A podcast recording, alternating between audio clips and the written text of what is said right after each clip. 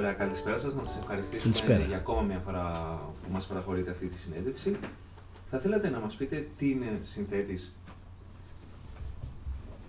Ο συνθέτης είναι ε, ένας άνθρωπος που παίρνει εικόνες από τη ζωή και τις μετατρέπει σε ήχο. Τις μετατρέπει σε μουσικές σκέψεις οι οποίες μπορεί να μην είναι απόλυτα δικές του αλλά τουλάχιστον είναι αυτές που επιλέγει να είναι και δικές του. Το λέω αυτό γιατί πολλές φορές ο συνθέτης επηρεάζεται, άνθρωπος είναι και είναι λογικό να επηρεάζεται οπότε μπορεί να φαίνεται στο σώμα της μουσικής του να φαίνεται να, να εμφανίζονται και να εμφανίζονται μουσικά ρεύματα τα οποία είναι από τις επιρροές που δέχεται από την παράδοση, από τη σύγχρονη μουσική πραγματικότητα, ε, να γέρνει προς κάποιο συνθέτη που εγώ ας πούμε για να μιλήσω με το δικό μου το παράδειγμα πολλές φορές όπως μου λένε χατζιδακίζω ε, και εμένα μου αρέσει αυτό ε, γιατί για σκεφτείτε να αντί να χατζιδακίζω να πανταζοκίζω δηλαδή με την έννοια του πανταζή δηλαδή είναι επιλογές που κάνει κάποιος αισθητικές επιλογές για να γέρνει προς ένα μουσικό ρεύμα προς μία εποχή. Εγώ μελέτησα πολύ κλασική κιθάρα.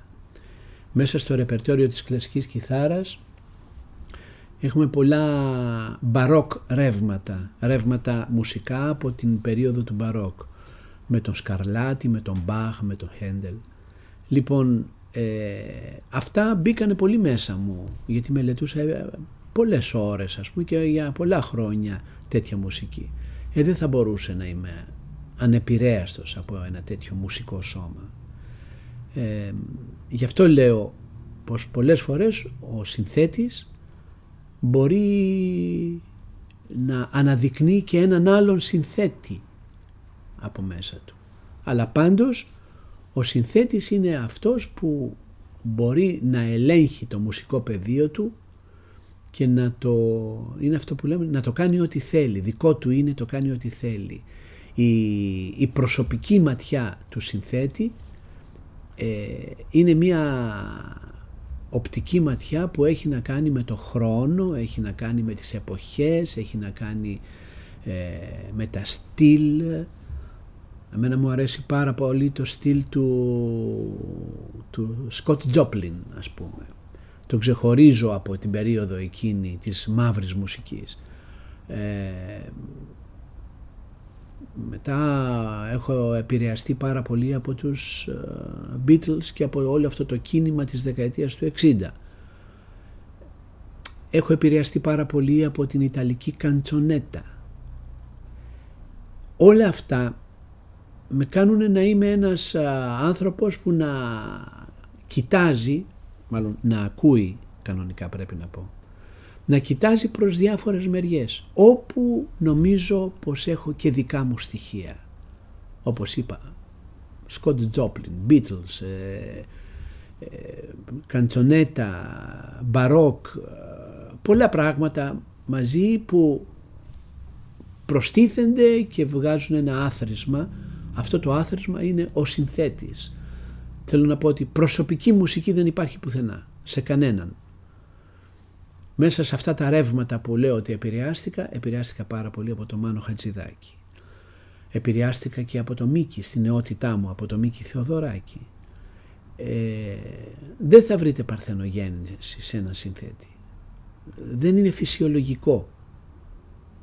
Πολλοί λέγανε και συνεχίζουν να λένε ότι ο Βασίλης Τσιτσάνης έκλεβε μουσικές φράσεις και τις έκανε δικές του. Και εγώ όταν έμπαινα μέσα σε μια τέτοια συζήτηση με φίλους τους έβαζα τις φωνές και έλεγα ότι εν πάση περιπτώσει ε, αξιολογώ και επενώ έναν κλέφτη που κλέβει μόνο ωραία πράγματα. Είναι ένα ταλέντο αυτό. Εάν λοιπόν θεωρήσουμε ότι όντως ο, ο, ο, ο Τσιτσάνης έκλεβε, σε εισαγωγικά η λέξη παρακαλώ, εγώ θα, δεν θα έλεγα έκλεβε, θα έλεγα έπαιρνε. Και το να παίρνεις από το παρελθόν είναι υγιεινό, δεν είναι αρρωστημένο. Ε, παίρνω ό,τι νομίζω πως είναι και δικό μου.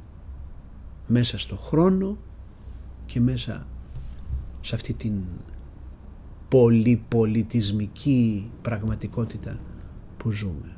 Είμαστε υπήκοοι ραδιοφώνων, τηλεοράσεων, ίντερνετ και όλα αυτά τα πράγματα.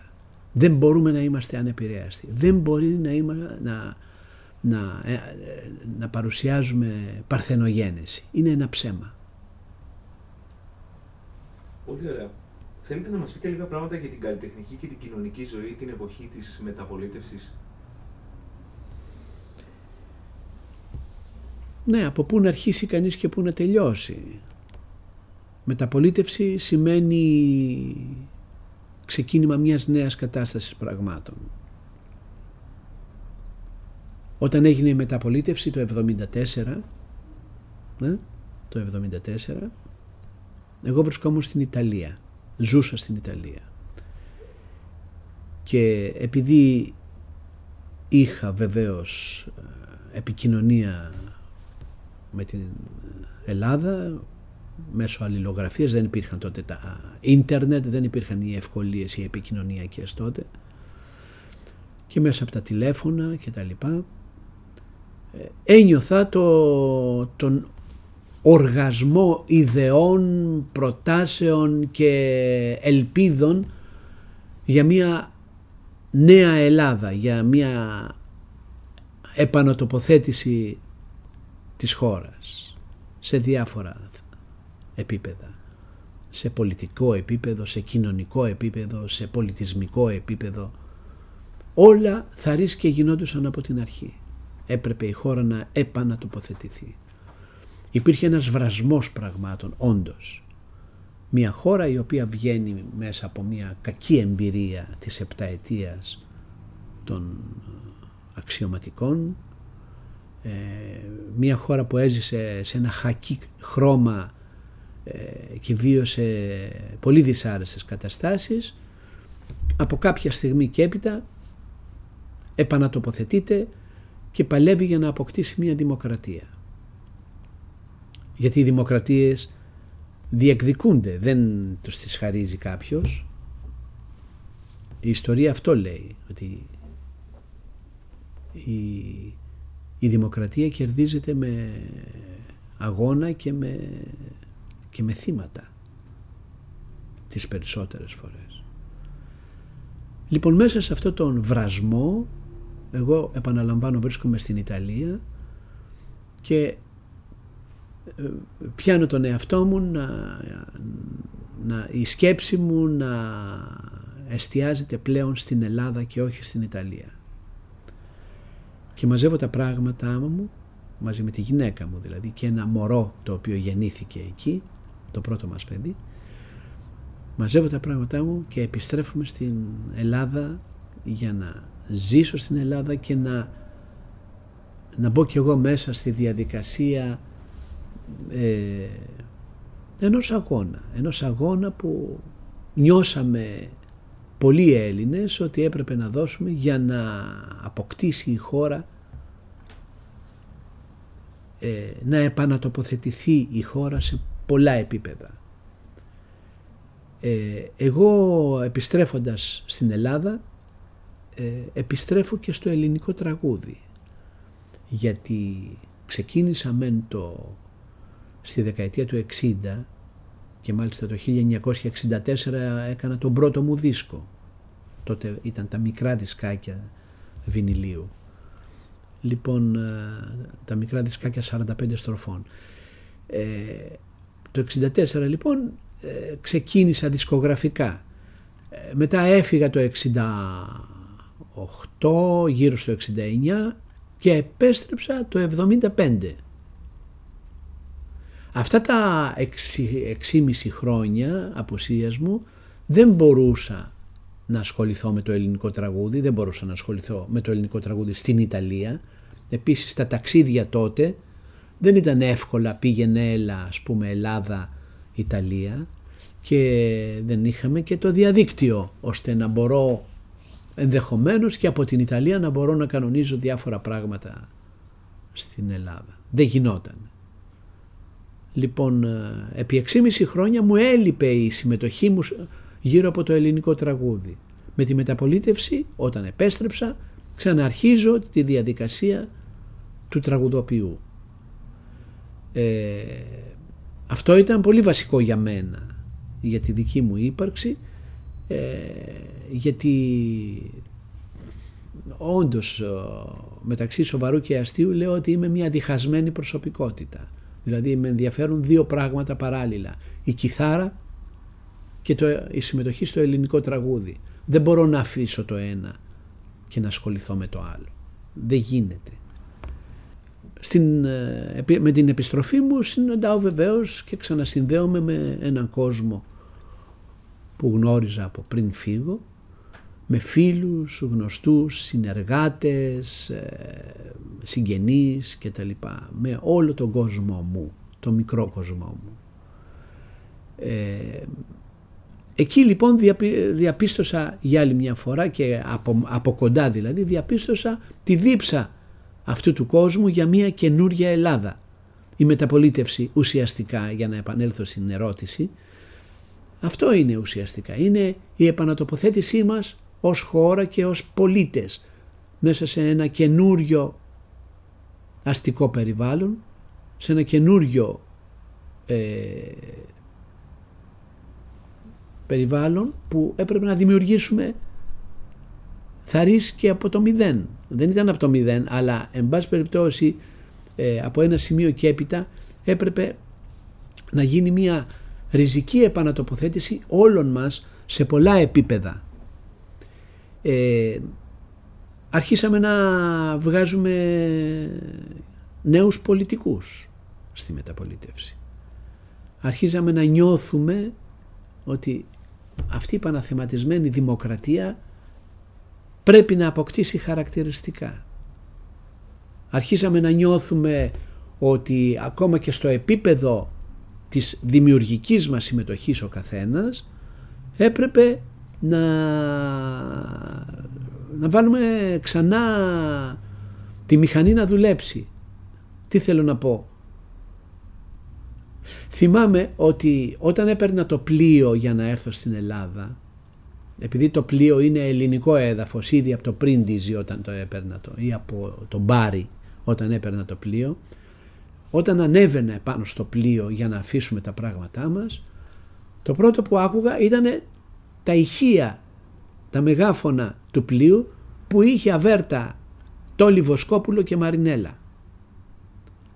Εγώ ε, όσες, όσα ταξίδια έκανα ας πούμε από την Ιταλία στην Ελλάδα ε, τα έκανα συνοδευόμενος από ένα τέτοιο ήχο του Βοσκόπουλου και της Μαρινέλας. Εξακολουθώ να έχω στη συνείδησή μου όταν ακούω το Βοσκόπουλο και τη Μαρινέλα κλείνω το ραδιόφωνο αμέσως γιατί νιώθω ότι κάποιος με πυροβολεί. Γιατί μου ξυπνάει μου ανοίγει το κουτί με τη μνήμη ας πούμε. Και έχω συνδέσει την επταετία με αυτό τον ήχο του Βοσκόπουλου και της Μαρινέλας. Δεν τον άντεχα. Γιατί ξέρετε η μουσική είναι ένα σήμα. Ακούς μία μουσική φράση και σου ξυπνάει η μνήμη από το 50 ας πούμε ή από το 60 ή από το 70 ανάλογα με την ηλικία του ο καθένας. Σου ξυπνάει ξαφνικά τη μάνα σου η οποία με τη θεία είχαν κάνει αυτό και τα λοιπά γιατί άκουγες κάποια μουσική εκείνη την περίοδο και συνδέεις τα γεγονότα, πολλά από τα γεγονότα τα συνδέεις με μουσικές φράσεις. Τουλάχιστον εγώ λειτουργώ έτσι, νομίζω ότι ο κάθε άνθρωπος λειτουργεί έτσι. Λοιπόν, και έτσι εγώ τη Χούντα την έχω συνδέσει με το Βοσκόπουλο. Κάτι που δεν αντέχω. Ε, με τη μεταπολίτευση για να επανέλθω θεώρησα ότι πρέπει να σβήσουμε, να κάνουμε delete το Βοσκόπουλο στη συνείδησή μας και να προχωρήσουμε σε πράγματα πιο υγιή που να μην συνδέονται με, με την ε, στρατιωτική μας ε, ε, με τη ζωή μας επιστρατιωτικού καθεστώτος. Δεν είναι τυχαίο ότι από τα ραδιόφωνα έμπαινε πολύ ο Βοσκόπουλος επί επτά ετίας, γιατί εκφράζει αυτό ακριβώς.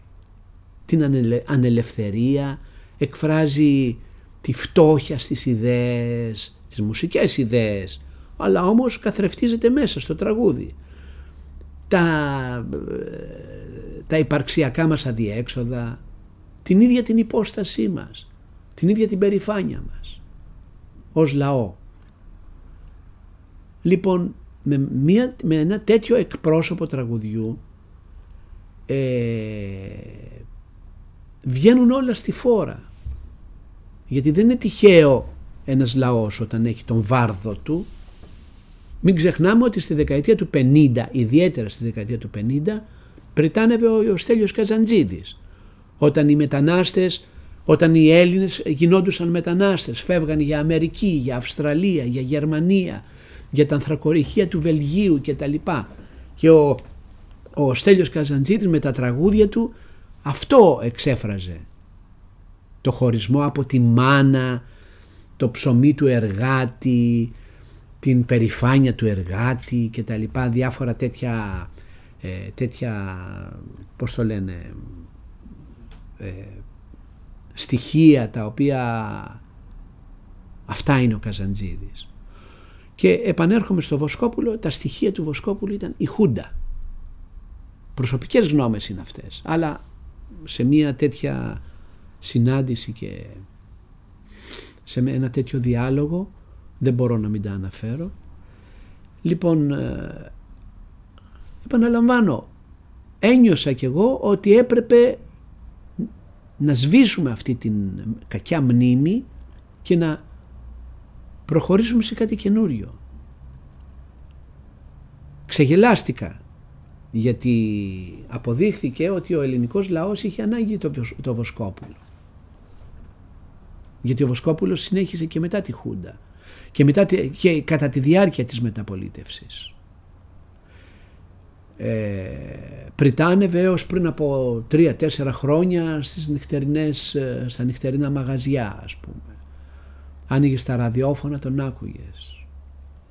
Και σκεφτόμουν, μυαλό δεν έχει βάλει αυτός ο κόσμος. Γιατί του αρέσουν όλα αυτά τα βρικολακιασμένα πτώματα που υπάρχουν γύρω μας και με αυτά συνεχίζει να τρέφεται πνευματικά ο Έλληνας.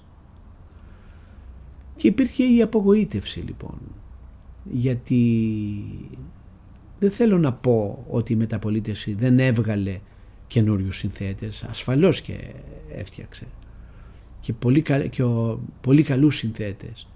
Απλώς όμως αυτά που, που εξουσίαζαν τη ραδιοφωνική ακρόαση, γιατί μην ξεχνάμε ότι από τη μεταπολίτευση αρχίζουν και τα ραδιόφωνα να πληθαίνουν. Ιδιαίτερα από το 86 αρχίζει και επίσημα πλέον η ελεύθερη ραδιοφωνία. Έτσι την είχαν ονομάσει, ελεύθερη ραδιοφωνία. Δηλαδή με, το, με την πρωτοβολία του Εύερτ όταν ήταν δήμαρχος της Αθήνας ξεκίνησε και ο 984. Δηλαδή άρχισε να σπάει το μονοπωλιακό ραδιοφωνικό καθεστώς της κρατικής ραδιοφωνίας. Αρχίσαν λοιπόν οι διάφοροι σταθμοί. Και θα περίμενε κανείς ότι σε αυτή τη φάση επιτέλους και τα ραδιόφωνα θα ψάχναν μία άλλη μουσική. Όχι. Ο Βοσκόπουλος εξακολουθούσε να πριτανεύει στα ραδιόφωνα, ακόμα και στα νέα ραδιόφωνα τότε. Θέλω να σημειώσω ότι όταν λέω Βοσκόπουλος δεν εννοώ Σόνι και καλά αυτό, είναι ένα, πώς το λένε, ένας εκπρόσωπος ενός μουσικού τραγουδιστικού είδους που εγώ το θεωρώ ευτελές. Το θεωρώ, γι' αυτό είπα ότι έπρεπε να το ξεπεράσουμε, έπρεπε να το σβήσουμε είπα. όχι απλώς να το ξεπεράσουμε. Πράγμα που δεν έγινε επαναλαμβάνω. Σήμερα αν ψάξει κανείς θα συναντήσει πάρα πολλούς βοσκόπουλους. Δεν εξαφανίστηκε το είδος. Η δημοκρατία και τα οράματα της μεταπολίτευσης δεν ακύρωσαν αυτά δυστυχώς, αυτά τα πολιτισμικά καρκινώματα. Ίσα ίσα τα, τα, τα ανάπτυξαν ακόμα περισσότερο. Βέβαια, εάν, εάν γεννηθεί η σκέψη να υπάρξει αυτό το ερώτημα μα γιατί η μεταπολίτευση δεν κατόρθωσε αυτό ε, πολύ εύκολα μπορούμε να πούμε ότι η μεταπολίτευση στόχευε αντί να στοχεύσει στη δημιουργία μιας υγιούς δημοκρατίας στόχευσε στην, ε, ε, στην ανάπτυξη μιας οικονομίας και μιας, μιας ε, οικονομίας προβληματικής όπως αποδείχτηκε εξάλλου που μας έφερε μέσα σε μια τόσο δυσάρεστη κατάσταση πτώχευσης, σχεδόν πτώχευσης ή δεν ξέρω, άλλοι τη λένε πτώχευση, άλλοι τη λένε κρυφή πτώχευση. Ε, μας έφερε σε μια τέτοια κατάσταση. Αυτά ήταν τα μεταπολιτευτικά μας, η μεταπολιτευτική μας, μεταπολιτευτική μας αρρώστια η οποία μας έφερε σε αυτό το επίπεδο. Και όταν λέω μεταπολιτευτική αρρώστια εννοώ μια δημοκρατία, μια ελευθερία, ατομικά δικαιώματα τα οποία ήταν άκρος προβληματικά. Όλα αυτά ήταν προβληματικά. Γιατί το παιχνίδι του δικοματισμού έτσι όπως παίχτηκε μεταξύ δεξιάς και κεντροαριστεράς όπως λεγόταν το Πασόκ, τέλος πάντων ακόμα δεν ξέρουμε, το ψάχνουμε να δούμε τι, ποια ήταν η φυσιογνωμία του, ε, στοχεύσανε σε μια οικονομική ανάπτυξη, τυφλή ανάπτυξη, που αυτό παίρνεις βάρνα, ε, είναι σαν ένα τσουνάμι που παίρνεις βάρνα πολλά πράγματα. Παίρνεις βάρνα και το ελληνικό τραγούδι, το οποίο έγινε ένα κοσμοπολίτικο ε, μόρφωμα, το οποίο στην πλειοψηφία του έγινε απλώς τρόπος διασκέδασης. Να πω συγχρόνως παράλληλα ότι βεβαίως υπάρχουν και οι συνθέτες που ε, ε, στοχεύσανε σε μια σκέψη, σε ένα, σε ένα ελληνικό τραγούδι με περιεχόμενο, με δημιουργικότητα, με έμπνευση. Αλλά συγχωρήστε με εγώ αναφέρομαι σε αυτά που επικρατούν στα ραδιόφωνα, βλέπεις ας πούμε στις τηλεοράσεις τι σου προσφέρεται ως τραγουδιστικό είδος, βλέπεις ε, τις πωλήσεις δίσκων όταν πουλιόντουσαν δίσκοι. Διάβαζα πολύ συχνά τις, ε, ποια, είναι, ποια, πουλιόνται, ποια είναι τα πρώτα σε πωλήσεις. Άμα κοίταζε κανείς ένα τέτοιο κατάλογο θα διαπίστωνε ότι αυτό που, που πουλούσε, δηλαδή που απασχολούσε τον κόσμο περισσότερο, ήταν μια βοσκοπουλιάδα ας πούμε δίσκων. Αλλά συγχρόνως είχαμε και το Χατζηδάκι. Συγχρόνως και τον Μαρκόπουλο και τον Ξαρχάκο και τον Μίκη και, και όχι μόνο και άλλους συνθέτες ας πούμε ο Σαββόπουλος και τα λοιπά και τα λοιπά. Υπήρξε ε, ένα, ένα τραγούδι πολύ σεβαστό το, το οποίο πάλεψε μαζί με τη Βοσκοπουλιάδα που εκεί οι αναμετρήσεις ε, είναι συντριπτικές. Νίκησε κατά κράτος αυτό το τραγούδι της Βοσκοπουλιάδας. Και αν εσείς τώρα ε, θέλετε να κάνετε μια, κάνετε μια έρευνα για το ελληνικό τραγούδι, μην φανταστείτε ότι σπεύσανε όλοι οι σκηνοθέτες και όλοι αυτοί να κάνουν έρευνα για το ελληνικό τραγούδι. Αυτό τα βλέπετε ότι ε, είναι μια δουλειά η οποία είναι πολύ ιδιαίτερη. Και εγώ όταν μου είπατε ότι θέλω να κάνω, μου γράψατε μάλιστα στο, σε μήνυμα ότι θέλετε να κάνετε μία δουλειά για το ελληνικό τραγούδι ε, ένιωσα το ενδιαφέρον μου να είναι πολύ αυτό. Λοιπόν, ε, τελικά οι, οι έρευνες για το ελληνικό τραγούδι επειδή είναι πολύ, πολύ, πολύ σπάνιες είναι και πολύ ξεχωριστές γιατί πιάνεται ένα θέμα το οποίο έχει, είναι άμεσα συνδεδεμένο με το κοινωνικό μας θέμα, με το πολιτικό θέμα, με την ε, εν γέννη αισθητική, με τη μνήμη, την ιστορική μνήμη, με τα πρόσωπα βεβαίως. Και τελειωμό δεν έχει αυτό το θέμα. Το γνωρίζετε εξάλλου, έχετε... Ναι. Ε, θέλετε να σας κάνω κάποιες άλλες ερωτήσεις. Ήθελα να σας πω σε ένα επίσης μείζον θέμα και πολύ προβληματικό. Θα θέλετε να μας πείτε μερικά πράγματα για τη μουσική εκπαίδευση στην Ελλάδα; Θα έπρεπε να το αναφέρω προηγουμένως αυτά που έλεγα για ότι είναι θέμα κοινωνικό, είναι θέμα πολιτικό, είναι αυτό και τα λοιπά. Ακουμπάει το ελληνικό τραγούδι μέσα σε αυτά τα θέματα και το θέμα της εκπαίδευσης. Με διορθώνετε τώρα και έχετε δίκιο. Όχι, δηλαδή, είναι τόσο πολλά. Είναι πολλά. Ε, το, θα μπορούσε να πει κανείς ότι το θέμα της εκπαίδευσης παρόλο ότι είναι ένα πολύ γενικό θέμα εκπαίδευση δεν είναι μόνο προς μία κατεύθυνση. Η σχολική εκπαίδευση περιέχει τα πάντα αλλά επειδή αναφερόμαστε στο τραγούδι και ο νους μας πάει στη μουσική εάν αναφερθώ στη μουσική εκπαίδευση θα είμαι και εκεί πολύ δυσάρεστος γιατί από τα σχολεία ξεκινώντας κα, κανείς να σκεφτεί έως τα οδεία ε, καταρχάς δεν υπάρχει η αγωγή μέσα, μέσα από τα, ε, περί τραγουδιού, περί ελληνικού τραγουδιού.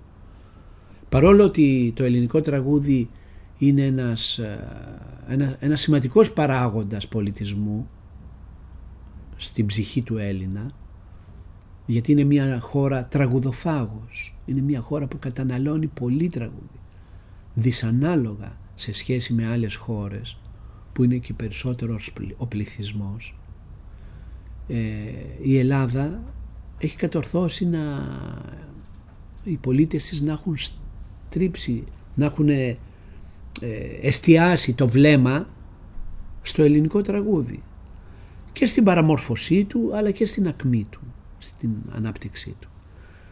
Ε, αυτό δεν το έχει πάρει ο Έλληνας, δεν το έχει πάρει από κάποια εκπαίδευση. Το έχει πάρει από μια ε, θα, θα γονιδιακή ε, αγάπη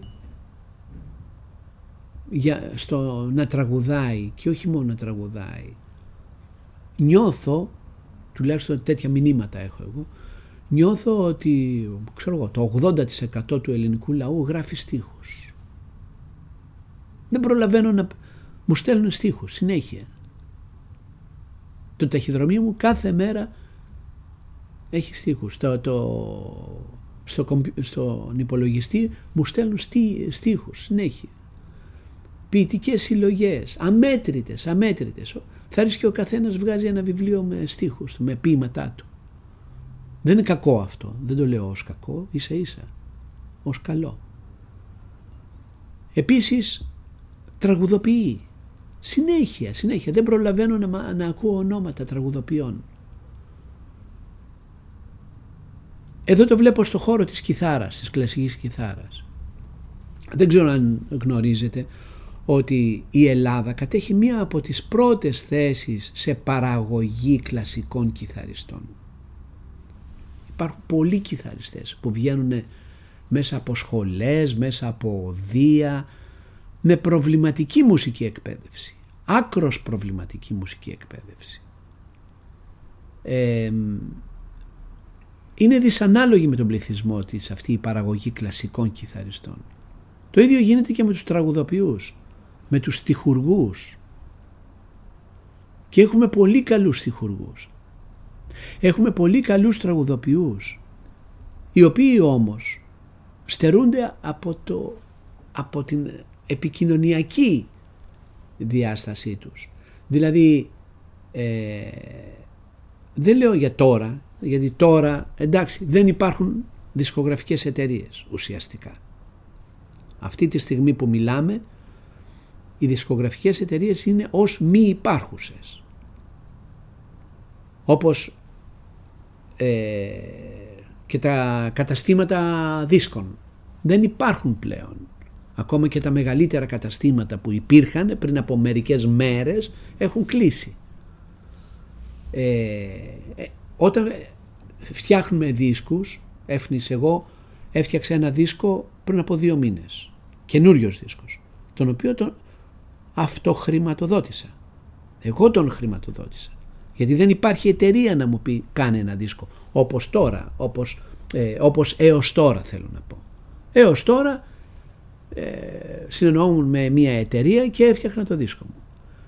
Τώρα τον πληρώνω εγώ το δίσκο μου. Και δεν τον πληρώνω μόνο εγώ. Δεν υπάρχει σήμερα Έλληνας συνθέτης που να μην πληρώνει το δίσκο του. Αυτή είναι η κατάσταση. Παρόλα αυτά σχημοξύμορο. Παίρνω τηλέφωνο στο στούντιο για να κάνω την ηχογράφηση και μου λέει δεν, δεν μπορώ αυτή τη βδομάδα γιατί ηχογραφώ. Και λέω στον ηχολήπτη, Ευαγγέλη, τι ηχογραφείς αφού διανύουμε μια κρίση τεράστια. Δεν υπάρχουν εταιρείες, δεν υπάρχει αυτό. Μόνο όταν μπορεί ο καθένας, άμα έχει λεφτά, να χρηματοδοτήσει το δίσκο του. Και μου λέει, κι όμως Νότι λέει, είμαι πυγμένος, δεν έχω ώρες στο στούντιο. Και εγώ το θεώρησα αυτό θρίαμβο των Ελλήνων συνθετών, οι οποίοι μέσα σε μια τέτοια εποχή επιμένουν να φτιάξουν το δίσκο τους. Το δίσκο τον φτιάχνεις για να πεις ότι παιδιά εγώ υπάρχω. Δεν έχω πεθάνει. Και έτσι ε, με αυτή την κατάσταση ε, που δεν υπάρχουν εταιρείες, αλλά βγαίνουν δίσκοι. Ε, θα, θα πρέπει να πει κανείς ότι η Ελλάδα ε, διανύει μια πολύ γόνιμη περίοδο στο ελληνικό τραγούδι. Πράγμα που δεν ξέρω αν αληθεύει. Για ποιο λόγο. Γιατί τα ραδιόφωνα που έχουμε δεν φιλοξενούν τέτοιους, τις καινούριες παραγωγές. Δεν τις φιλοξενούν. Είναι δύσπιστα τα ραδιόφωνα. Και επιλέγουν τις συνταγές, τις γνωστές με τα σουξεδάκια κτλ. κτλ. Σπάνια βρίσκεις ραδιόφωνα, τα βρίσκεις, αλλά σπάνια βρίσκεις εκπομπές οι οποίες θα σου παρουσιάσουν καινούριες παραγωγές του ελληνικού τραγουδιού. Αυτές που γίνονται τώρα. Γιατί οι τραγουδοποιοί που τα φτιάχνουν δεν έχουν πρόσβαση στα ραδιόφωνα. Για την τηλεόραση δεν το συζητάμε, εκεί είναι ένα χαμένο παιχνίδι, δεν... Ε, μόνο το ίντερνετ και τα βιντεάκια που ανεβάζουμε στα YouTube μπορούν να παίξουν έναν ισορροπιστικό ρόλο. Αλλά μην κρυβόμαστε πίσω από το δάκτυλο, η Ελλάδα δεν είναι από τις χώρες που το ίντερνετ της ε, έχει, βρίσκεται σε, σε μεγάλη άνθηση. Βεβαίως είναι ένα εργαλείο δουλειάς το οποίο συνεχώς ε, αναπτύσσεται. Αλλά ακόμα ε, δεν μπορεί ένας συνθέτης ας πούμε να περιμένει να πουλήσει μέσα από το διαδίκτυο. Δεν γίνεται. Έξω γίνεται γιατί είναι μια βιωμένη εμπειρία περισσότερων χρόνων και τα λοιπά με, με μεγαλύτερους βαθμούς ανάπτυξης. Και για να επανέλθω λοιπόν στο ερώτημα, η εκπαίδευση δεν είναι μακριά από αυτά που λέω. Είναι πολύ κοντά. Εάν βιώσει κανείς τα οδεία, δεν ξέρω τη δική σας την εμπειρία αν έχετε κάνει κάποιο όργανο σε οδείο κτλ. Τα πράγματα είναι πάρα πολύ αναχρονιστικά. Αναχρονιστικά. Τα θεωρητικά μαθήματα τα οποία γίνονται στο πόδι, ε, τα μουσικά όργανα τα οποία γίνονται στο πόδι. Και όμως μέσα από αυτή την κατάσταση ξεπροβάλλουν διάφοροι μουσικοί. Καταπληκτικοί. σε όλα τα όργανα. Πιάνο, φωνητική, φωνητική που δεν υπάρχουν, δεν υπάρχουν θέσεις εργασίας στη φωνητική. Πες ότι ένα όργανο το μαθαίνεις και πας και δουλεύεις σε ένα μαγαζί ας πούμε. Η φωνητική πάει η άλλη λέει να γίνει σοπράνο, μεσόφωνος, ε, τενόρος ο άλλος και τα λοιπά. Και πάνε για να σπουδάσουν, για να κάνουν πού μετά, για να πάνε πού να εργαστούν. Μία λυρική σκηνή έχουμε και αυτή φυτοζωή. Λοιπόν, οι ευκαιρίες για να πάνε να τραγουδήσει αυτός ο κόσμος σε μία όπερα ας πούμε σε ένα έργο σύγχρονο κτλ. είναι μηδαμινέστατες. Κι όμως κάποια οδεία που ε, διδάσκουν φωνητική μουσική ε, είναι γεμάτα με εγγραφές. Ε, είναι μια τρελή χώρα αυτή. Δεν την καταλαβαίνεις. Όπως έλεγα πριν το παράδειγμα με τους κιθαριστές. Κλασικός κιθαριστής. Ποιες ευκαιρίες θα έχει για να πάει να παίξει; Σε ποιες αίθουσες και με ποιους φορείς πολιτιστικούς και αν θέλετε και σε ποιο κοινό θα πάει να παίξει; Γίνονται ρεστάλ κιθάρες, εγώ τα παρακολουθώ γιατί είναι το αντικείμενό μου και πας και βλέπεις ας πούμε σε μια αίθουσα 30 ανθρώπους να παρακολουθούν. Δεν είναι κοινό αυτό. 30 άνθρωποι είναι τα φιλαράκια και η θεία και ο νονός του παιδιού που παίζει. Λοιπόν, κι όμως τρώει με τις ώρες του κάθε μέρα αυτό το παιδί και κάθεται και μελετάει κιθάρα μπαίνει μέσα στα ρεύματα του μπαρόκ, της αναγέννησης, προχωράει σε Ισπανούς συνθέτες, σε Άγγλους συνθέτες, πιάνει τη, γερμανική σχολή συνθετών ας πούμε και τα λοιπά, τις Λα, Λατινοαμερικάνους. Κάνει λοιπόν, φτάνει σε ένα σημείο, μαγνητοσκοπεί μέσα στο δωμάτιό του ένα κομμάτι που παίζει, το ανεβάζει στο YouTube. Και αυτό είναι το καμάρι του. Αλλά όμως πώς θα ζήσει ένα τέτοιο παιδί; Με τόσες ώρες, με τόσο χρήμα που έχει ξοδέψει για τις σπουδές του. Σκέφτεται κανείς λοιπόν πως χωρίς την εκπαίδευση μπορούμε να προχωρήσουμε. Δηλαδή με την έννοια ότι ποτέ η Ελλάδα δεν είχε υψηλούς δείκτες εκπαίδευσης και όχι μόνο στη μουσική. Ωστόσο και επιστήμονες έβγαλε και στοχαστές έβγαλε και φιλοσόφους έβγαλε και μουσικούς έβγαλε και της Παναγίας στα μάτια έχει βγάλει. Είναι ένας κόσμος ο οποίος διακρίνεται από ένα πάθος, ένας κόσμος ο οποίος διακρίνεται από μια επιμονή. Τον βοηθάει πολύ η μνήμη. Δεν, δεν μπορώ να το εξηγήσω διαφορετικά. Εχθές πήγα στη, στην κηδεία της Δόμνας Σαμίου με ένα κρύο και ένα χιονόνερο που έριχνε. Κόσμος. Φτάσαμε στο μνήμα λοιπόν και όταν μπήκε το, το φέρετρο στο χώμα αρχίσαν τα, τα κλαρίνα και οι χοροδίες ας πούμε είχαν όλος ο κόσμος ψηλόβρεχε σας λέω έτσι χιονόνερο και ο κόσμος ήταν εκεί ήμασταν δύο ώρες τρεις ώρες μετά ε, μετά το, το, την ταφή και τραγουδούσαμε όλοι.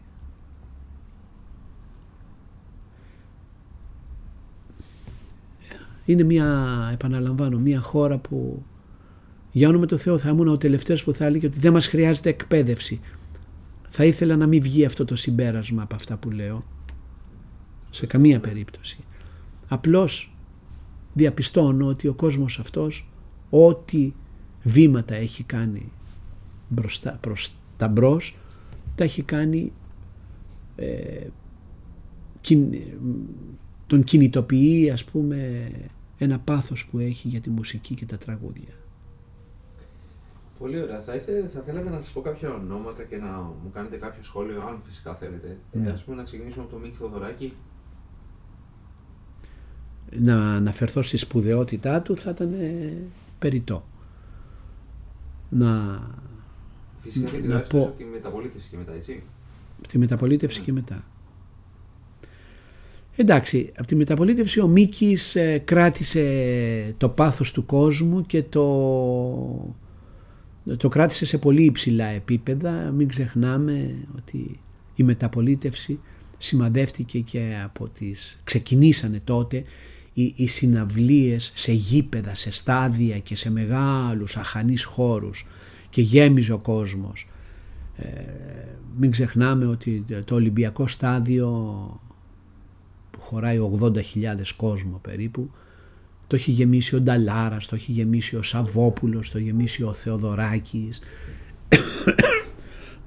Είναι ένας, ε, ε, μια περίοδος η οποία ε, κρατήθηκε πολύ υψηλά το φρόνημα του κόσμου ας πούμε και το πάθος του από τις συναυλίες του Μίκη. Υπήρξε σπουδαίος. Ε, θα μπορούσα να πω ότι θα ήθελα το Μίκη Θεοδωράκη μετά τα πρώτα χρόνια της αντιπολίτευσης να σκύβει προς τα ένδον, τα δικά του ένδον, έτσι, τα, τα εσωτερικά του και να φτιάξει ε, μία λυτρωτική μουσική όχι μόνο μέσα από το τραγούδι και μέσα από αυτές τις απλές μουσικές φόρμες τις οποίες τις έφτιαξε με θεϊκή έμπνευση θα έλεγα αλλά να κάνει το κάτι παραπάνω πέρα από ένα πολιτικό τραγούδι και ένα σύνθημα. Δεν μου το έκανε. Και έχω ένα παράπονο γι' αυτό γιατί περίμενα να, να με κρατήσει επί πολλά χρόνια αυτός ο σπουδαίος συνθέτης. Δεν είναι καλό για το Μίκη Θεοδωράκη να όταν λέμε τα τραγούδια του όταν, όταν τα ακούω βάζουμε με παρέες όταν, και να ακούμε, να ακούμε μόνο τα παλιά του. Δεν μου έδωσε αρεθίσματα για να ακούσω τα νεότερα του. Πολύ ωραία. Ε, Μάνος Χατζηδάκης; Ε, εγώ δεν θα κρύψω ότι τον θεωρώ τον μεγάλο μύστη της ζωής μου. Ο μεγάλος μύστης. Ε, ψάχνω να βρω τις ε, γωνίες, γωνίτσες για να μπορώ να έχω κάποια αντίρρηση προς αυτόν και δεν τις βρίσκω. Και το καταπληκτικό είναι ότι με το Χατζηδάκι έχει τη μαγεία να τον ανακαλύπτει συνέχεια. Να μην τελειώνει ποτέ αυτή η ανακάλυψη. Αυτή είναι η μαγεία του. Όχι βεβαίως μόνο με τα τραγούδια του, ακόμα και με τα κείμενά του έχω τα δύο βιβλία που έχει γράψει και κάθε τόσο επανέρχομαι και τα διαβάζω και τα ανακαλύπτω και αυτά περισσότερο. Μέσα από τα κείμενά του ανακαλύπτω τη, τον προφητικό του λόγο. Ε, με εντυπωσίασε παλαιότερο όταν ήμουν νέος ότι ε, άρχισα να, να μετράω την παρέα του Χατζηδάκη και έλεγα Νίκος Γκάτσος Οδυσσέας Ελίτης Μόραλης Τσαρούχης ε, Νίνο Ρώτα και Νικόλα Πιοβάνη και Μορικόνε και Πιατσόλα και ε, οι φίλοι του ήταν αυτοί.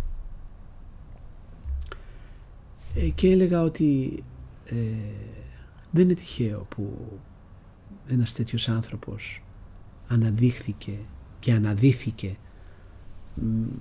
με τέτοια φωτεινή ας πούμε, με, με, με τόση φωτεινότητα. Εάν ψάξεις τις παρές άλλων συνθετών θα απογοητευτείς. Ε, ο Χατζηδάκης είχε μια καθημερινή σχέση με όλα αυτά τα τέρατα, τα ιερά τέρατα. Και από ό,τι έλεγε και ο ίδιος είναι αυτά που του δίνανε ε, τη δύναμη του να μπορεί να σκέφτεται. Αλλά πάντως ε, εάν ήμουν χριστιανός ε, θα τον είχα πάνω από το προσκεφάλι μου. Δεν είμαι όμως. Για το Θάνο Μικρούτσικο; Ο Θάνος ε, ε, χαρακτήρισε την, ε, ακριβώς αυτή την περίοδο, τη μεταπολίτευση. Εμφανίστηκε εκεί.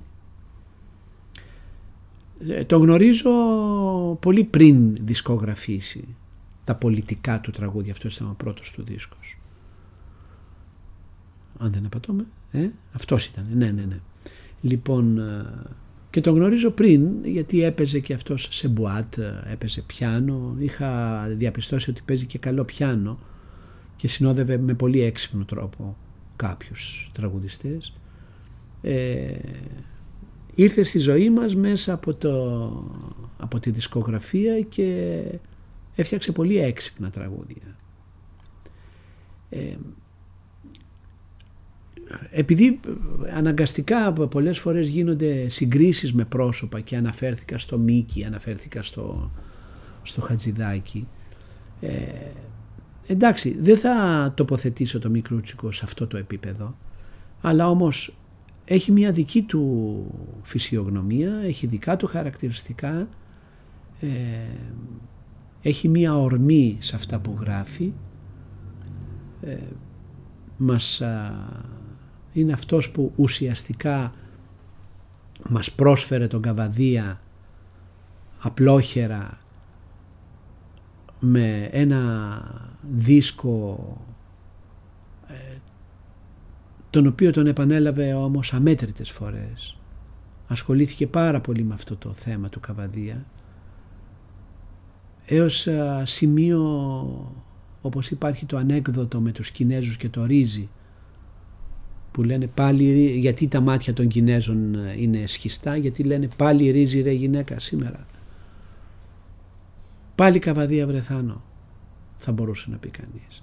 Πόσες διασκευές πια μπορούν να γίνουν σε αυτό; Δηλαδή θεωρώ ότι ε, αυτή η διαπίστωσή του ότι και οι συναυλίες στο Μέγαρο με τον Καβαδία και η, η οι διασκευές ας πούμε με διάφορες ομάδες οργάνων και τα λοιπά για τον Καβαδία και τα λοιπά ε,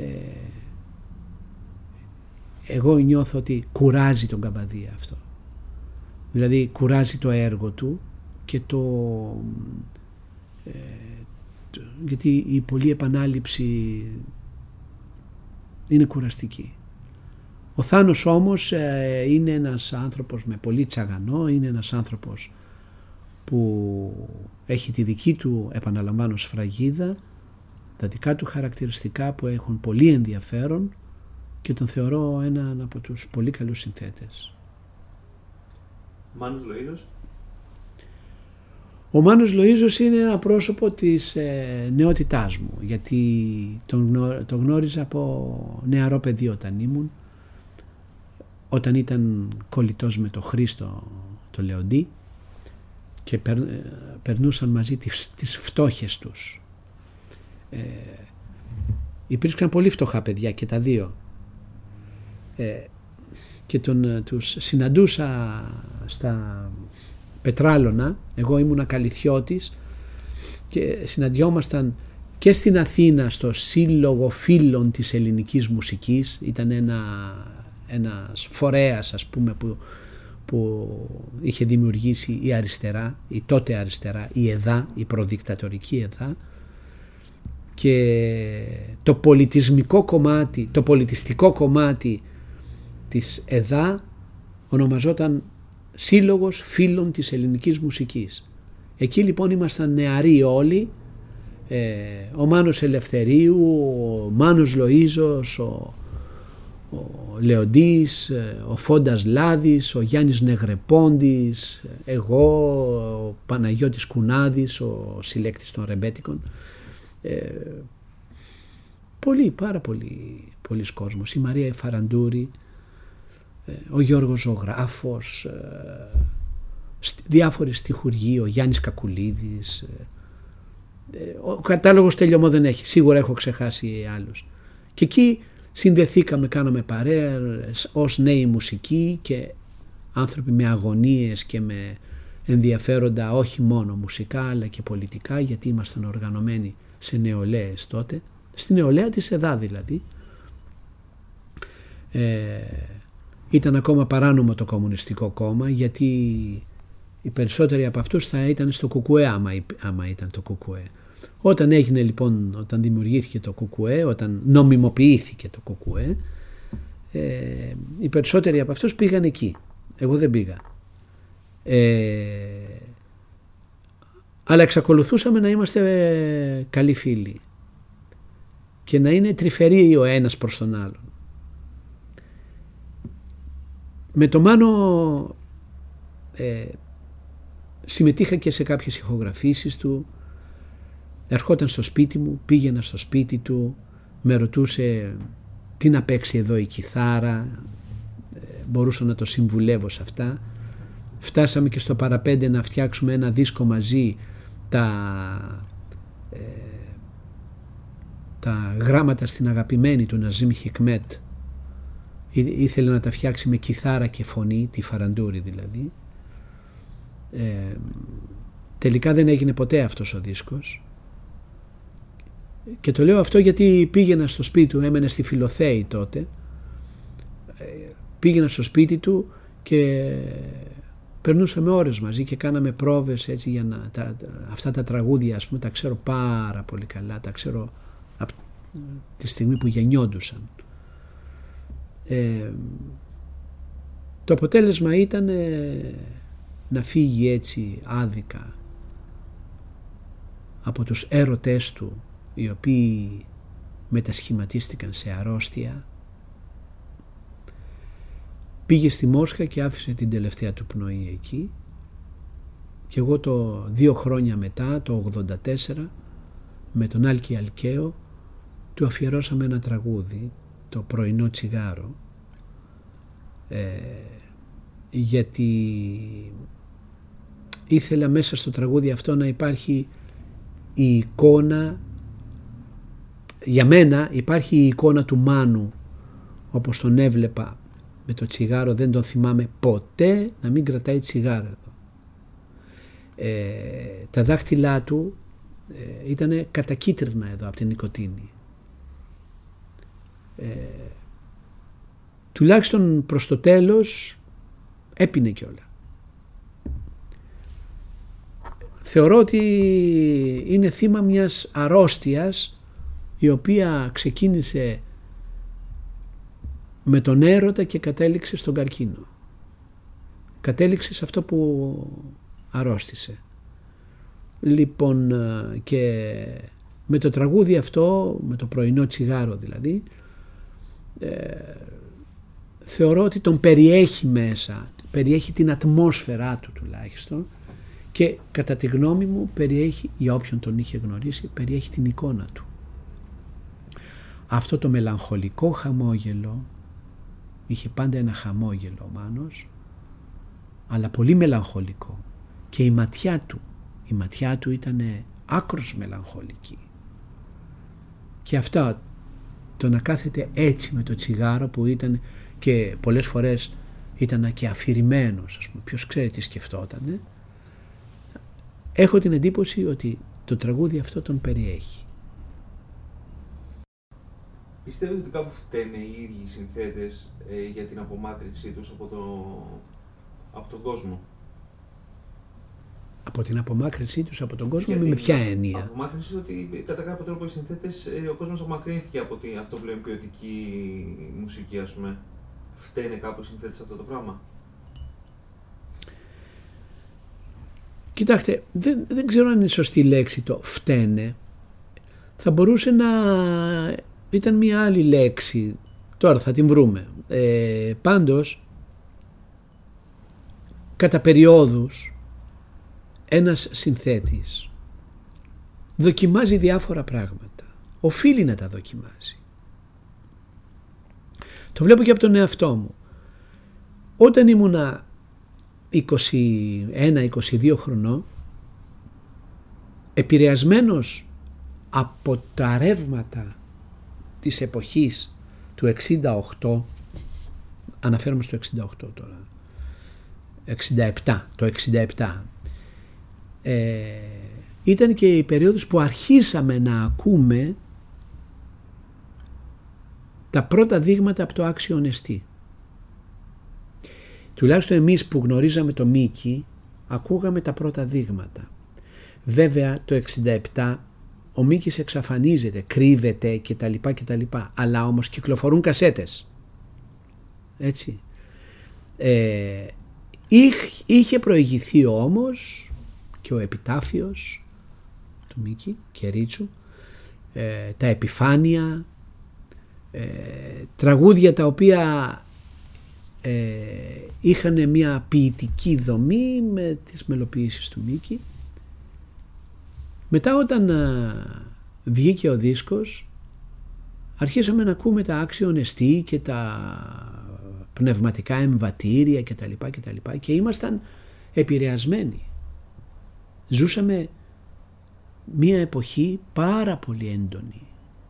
Σε εκείνη την εποχή λοιπόν εγώ μελοποιώ το άσμα ηρωικό και πένθυμο για το χαμένο ανθιπολογαγό της Αλβανίας που είναι ένα ποίημα που αναφέρεται κυρίως στην έννοια της ελευθερίας. Ε, επιχούντας ήταν η έννοια της ελευθερίας ήταν το ζητούμενο, ήταν ένα, έτσι, ένας στόχος. Ε, ασχολήθηκα λοιπόν με την ποίηση. Το κάναν και άλλοι συνθέτες αυτό.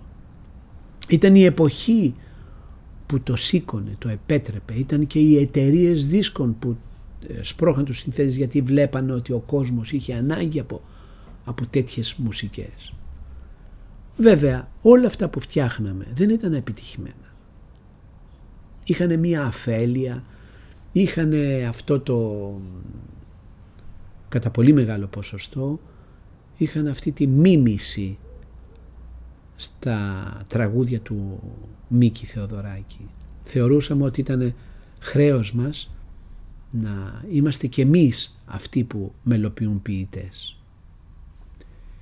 Εγώ βέβαια και λόγω της κλασικής κιθάρας ασχολήθηκα πάρα πολύ και με τον Οδυσσέα Ελίτη και με τη Μαρία Πολυδούρη και με τη Ρίτα Μπούμι Παπά ασχολήθηκα πολύ με τα, με τα ποιητικά κείμενα και μελοποιούσα τέτοια πράγματα. Σιγά σιγά αυτό το ρεύμα άρχισε να μειώνεται το ρεύμα του να ακούει κανείς ποι, ε, μελοποιήσεις σε ποίηματα. Άρχισε να μειώνεται από τον κόσμο. Γιατί φαίνεται ολοκληρώθηκε ένας κύκλος και ε, δημιουργήθηκε ένας κορεσμός. Αυτό βεβαίως οι πρώτοι που το κατάλαβαν ήταν οι δισκογραφικές εταιρείες, οι οποίες άρχισαν να μειώνουν και τις παραγωγές τέτοιου υλικού. Ωστόσο ήταν μια αναγκαιότητα. Μια αναγκαιότητα που, που έκανε τον κόσμο ίσως επειδή δεν ήταν τόσο καλές οι μελοποιήσεις να σκεφτείτε ότι τώρα μου θυμήθηκα ότι είναι και ο Πάμπλο Νερούδα ας πούμε. Έτσι. Ε, ο Λευτέρης Παπαδόπουλος άρχισε να γράφει ποιητικά έργα. Να χάνει την ταυτότητά του ως ένας απλός πολύ καλός και ουσιαστικός στιχουργός. Είναι άλλο πράγμα η ποιήση. Άλλα εργαλεία δουλειάς, άλλη η φιλοσοφία της. Δεν είναι αφού γράφω ωραία, ωραίους στίχους, ας γράψω και ένα ποίημα. Δεν είναι έτσι. Είναι σαν εγώ τώρα από ένας απλός τραγουδοποιός να πάω να γράψω σύγχρονη μουσική ας πούμε ή να γράψω για μεγάλο όγκο ορχήστρας, για μια συμφωνική ορχήστρα. Θα μου πει ο άλλος που πας ξυπόλυτος στα αγκάθια. Δεν γίνεται. Δεν είμαι μοιημένος για να κάνω κάτι τέτοιο. Λοιπόν, και επειδή έχουν, αποδυναμώθηκαν τα έργα, δεν είχαν την έμπνευση που είχε ένα άξιο εστί ας πούμε, έτσι λέμε τώρα το παράδειγμα, ε, ο κόσμος άρχισε να αποτραβιέται και να κρατάει τις αποστάσεις του. Συγχρόνως ήταν σε μεγάλη έξαρση το απλό τραγούδι, το λαϊκό τραγούδι, το, το, το τραγούδι της δημοφιλίας όπως το ονομάζω εγώ. Με δημοφιλείς τραγουδιστές. Η τηλεόραση το ενέτεινε πάρα πολύ. Η άνθηση της τηλεόρασης από το 68 χοντρικά που ήρθε στην Ελλάδα, 1968, άρχισε να επιτείνει αυτή την, την, ε, την αποστασιοποίηση του κόσμου από ένα ε, τέτοιο είδος τραγουδιού με ποιητική δομή. Γιατί η τηλεόραση δεν τα θέλει αυτά. Θέλει τραγουδάκια ψυχαγωγικά, διασκέδασης. Βλέπετε τώρα έχει καταλήξει, καταντήσει μάλλον η λέξη σωστή. Το, η, εκπομπή ε, του Σπύρου Παπαδόπουλου το στην υγειά μας να είναι η μόνη εκπομπή τραγουδιού ας πούμε. Είναι κρίμα αυτό.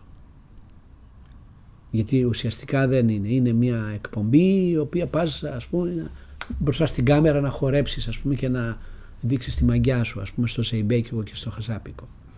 Εν πάση περιπτώσει ε, η τηλεόραση ποτέ δεν βοήθησε το τραγούδι. Ποτέ δεν το βοήθησε. Αυτό έκανε ώστε ο κόσμος να, να κρατάει τις αποστάσεις του από αυτά τα πράγματα. Συγχρόνως η μεταπολίτευση ε, μην ξεχνάμε ότι είναι η περίοδος που σαν μια βόμβα σκάει το ηλεκτρικό τραγούδι.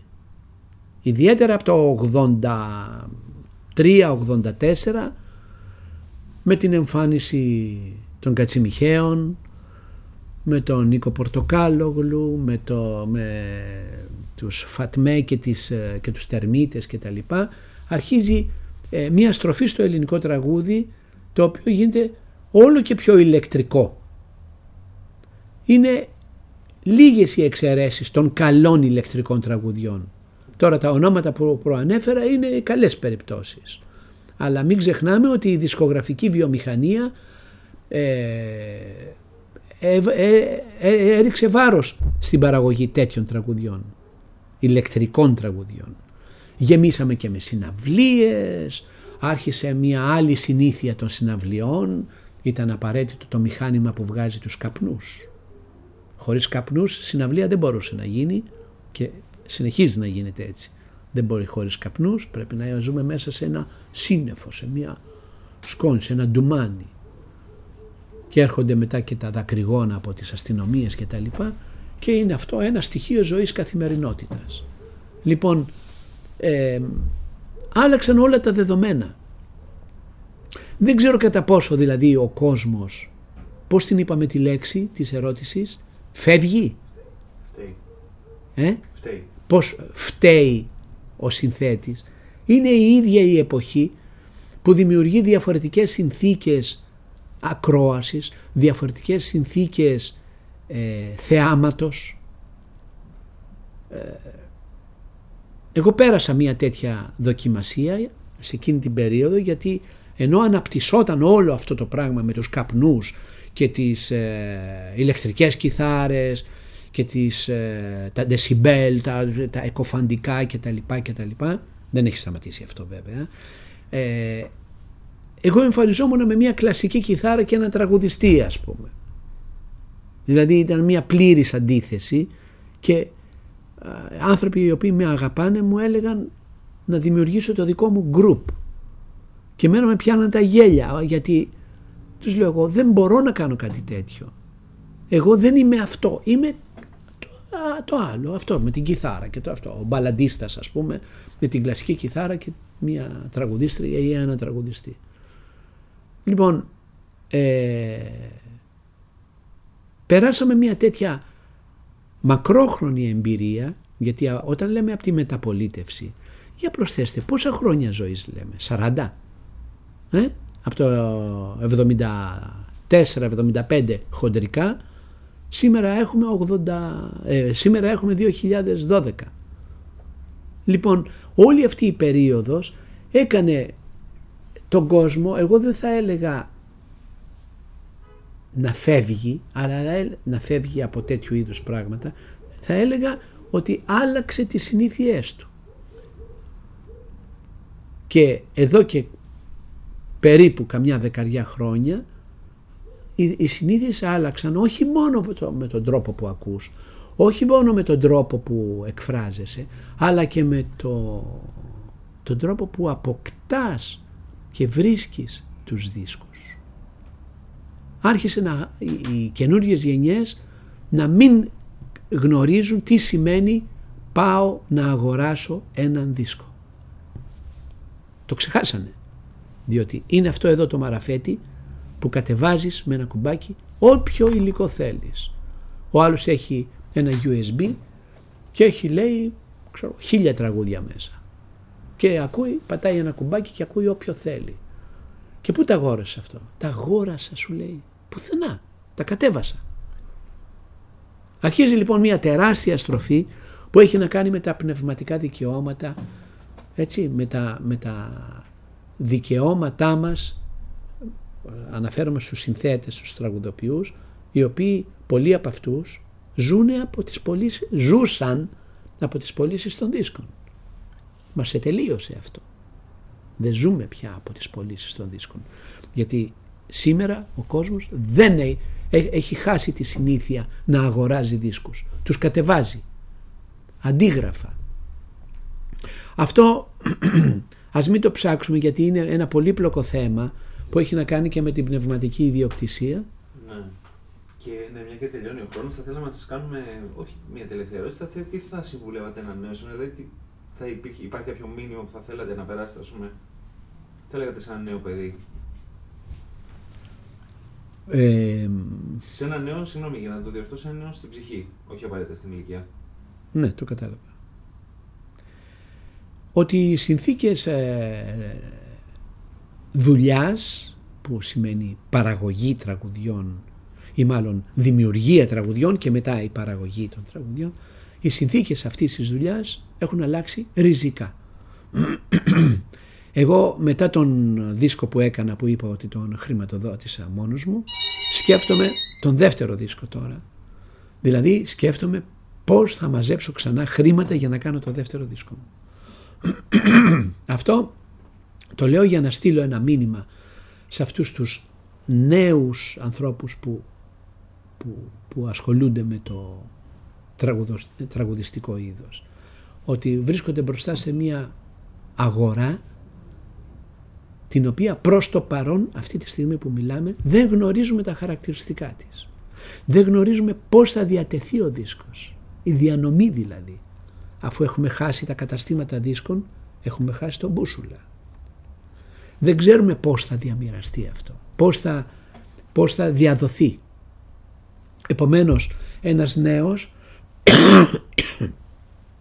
ένας νέος όπως είπαμε όχι σε ηλικία ε, σε, συμμετοχή νέος ε, αυτός που μπαίνει τώρα σε, αυτή τη διαδικασία πρέπει να γνωρίζει τους τρόπους που θα διαθέσει το υλικό του. Είναι αυτός ο ίδιος που θα το διαθέσει. Δεν, έχει, δεν, δεν μπορεί να βρει κανέναν μεσάζοντα γιατί δεν υπάρχουν απλώς μεσάζοντες. Μεσάζοντες θα υπήρχαν αν υπήρχε αγορά. Αν υπήρχε δηλαδή κοινό που ενδιαφέρεται να πάει να αγοράσει. Από τη στιγμή που δεν υπάρχει αυτό το κοινό και όλα τα βρίσκουμε στα YouTube και στις, ε, στα κατεβάσματα ε, σημαίνει ότι και η αγορά έχει άλλους τρόπους πια, άλλους τρόπους ε, κίνησης. Ο συνθέτης λοιπόν, ο καινούριος, πρέπει να τα λάβει υπόψη του αυτά. Ότι κατά πάσα πιθανότητα δεν θα ζήσει όπως ζήσαμε εμείς. Οι γενιές οι δικές μου θέλω να πω. Εμείς πουλήσαμε δίσκους.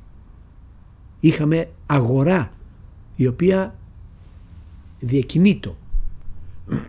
Επομένως μπορούσαμε να στηριχτούμε στις πωλήσεις των δίσκων μας. Ως τώρα έτσι ζούσαμε. Και εγώ είμαι από τους προνομιούχους γιατί έχω την κιθάρα. Κάνω συναυλίες δηλαδή, πάω στο οδείο, έχω μαθήματα.